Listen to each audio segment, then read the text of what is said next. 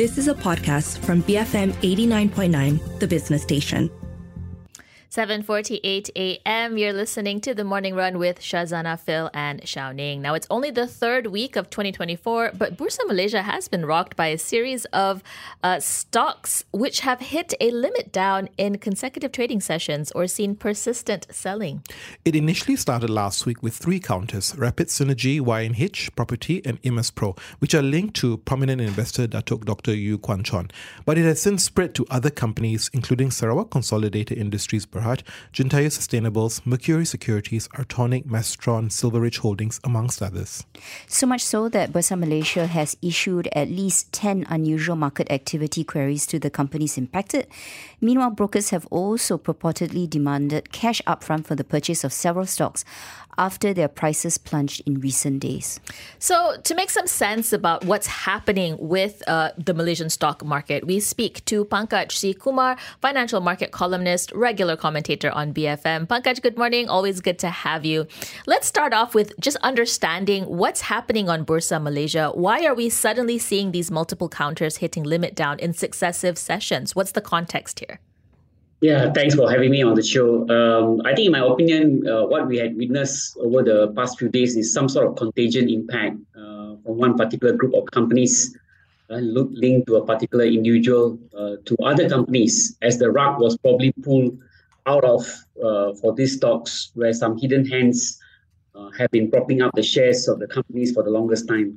And I think if you look back or analyze it, um, some of these companies, their share prices has been you know brought to a certain level, elevated level, you know, for the for for the last year or so, and held up so well on a daily basis for almost like six to seven months, and out of a sudden some weakness began to emerge and failed to close at these elevated levels. And in the last month or so, you know, the stock is down like 70 to 80 percent uh, with increased volume. And you know, these sell offs have prompted Bursa Malaysia to issue unusual market activity queries, UMA. Essentially, what is a UMA and does it provide answers as to the volatile share price movement?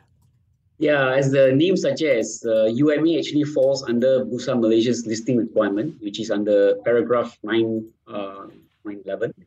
So where unusual price movement occur, uh, trading activity or both occurs, yeah, uh, a company must make uh, due inquiry to seek the cause uh, of the unusual market activity uh, in its shares uh, and disclose accordingly. Yeah. So, but in most instances, as we have seen, other than so-called potential deals in some cases, uh, whether big or small, uh, UMA usually attracts a response uh, that is standard, whereby the company would likely respond by saying Uh, it is more or less unaware of the reasons for the sharp movement in its share price.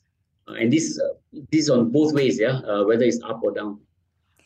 Pankaj, the trillion dollar question. I mean, do we have any idea what could have caused the prolonged sell off in some of these counters when there has been no change?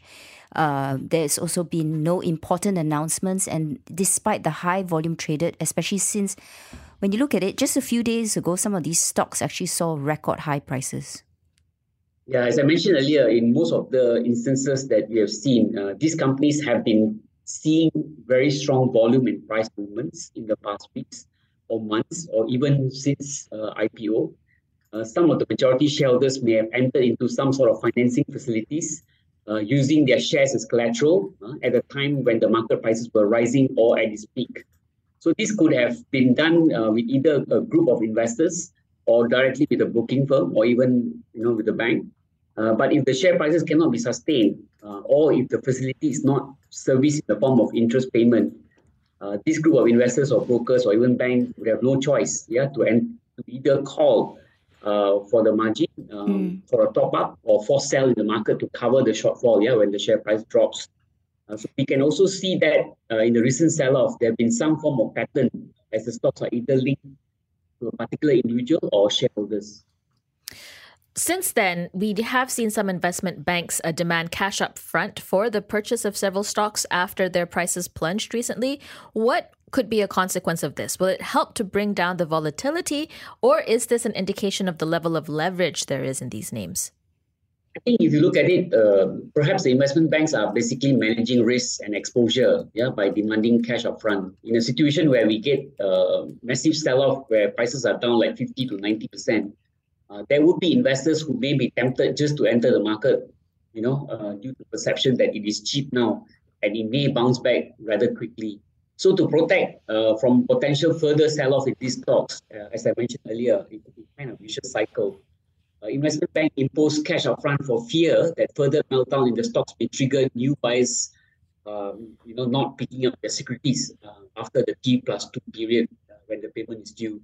So this will result in default, yeah, and the investment banks uh, will have to force sell the position and incur loss, which will then, of course, they will claim against the individual buyer who bought the shares. So uh, it's basically a risk management tool for them. Mm.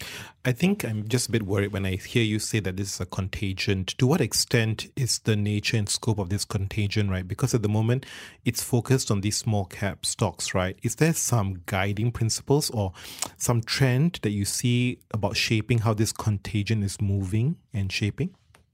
I think first of all, we have this is not the first time that we have seen something like this happen. Yeah, uh, in the past we have seen uh, cases like this as well uh, where you know certain group of stack stocks or shares which are linked to a particular person or individual yeah and and there are uh, instances where prices are held up for such a long time and then suddenly you know the rug is just pulled out of the uh, under the feet and causes uh, uh, impact to the market. And investors will begin to see uh, which other stocks are also have similar pattern yeah and you see that kind of situation repeating itself and spreading uh, to other stocks.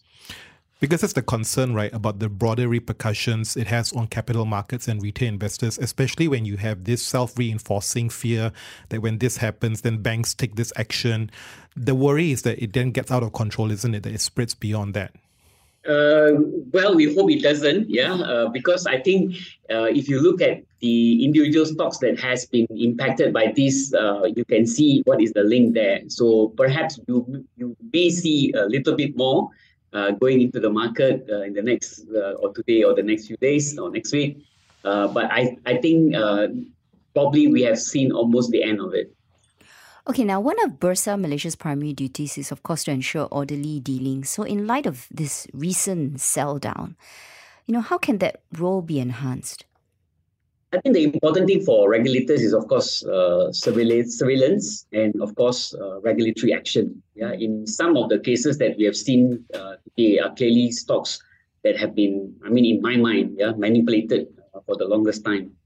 Uh, in some of them, they were just recently listed, uh, and the stock price has already tripled in such a short period of time. You know, so certainly, uh, it looks like there are hidden hands in this type of movement, and Bursa should investigate. Yeah, if manipulation has taken place and actions should be taken. Yeah, because I think if you look at it uh, at the end of it, um, something like this also happens in other markets. Yeah, but I think the regulators' uh, action is key uh, in restoring confidence uh, among investors. Yeah, that the market is not there for for uh, investors or shareholders to manipulate. Uh, yeah, uh, to the extent they they bring the um, valuation of these companies to unprecedented levels. Uh, I mean, I think if you look at it the other way, um, you know, when you talk about investing, it's always about fundamentals. Yeah, we look at the basics in terms of earnings, in terms of tangible assets in terms of business prospects, uh, uh good shareholders, uh, management as well. Uh, but in some of these instances, all of these are missing. Yeah, what is only there? It's a very nice chart pattern that actually attracts investors to to jump into the stock. Yeah, thinking that you know the technical readings are very strong, but fundamentals are very weak.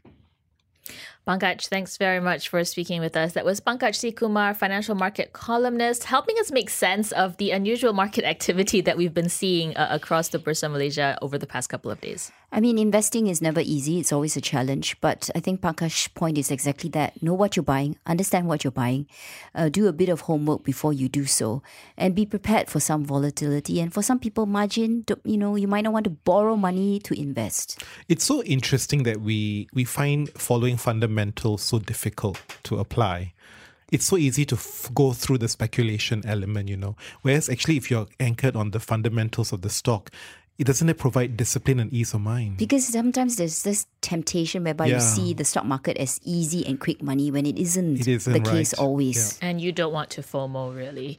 Um, all right, 7.58 in the morning. We're going to head into the 8 a.m. news bulletin. But after that, Wong Shou Ning will be speaking to Dr. Veerinderjeet Singh, Vice Chair of the International Tax Commission at the International Chamber of Commerce. Stay tuned, BFM 89.9. You have been listening to a podcast from BFM 89.9, the business station. For more stories of the same kind, download the BFM app.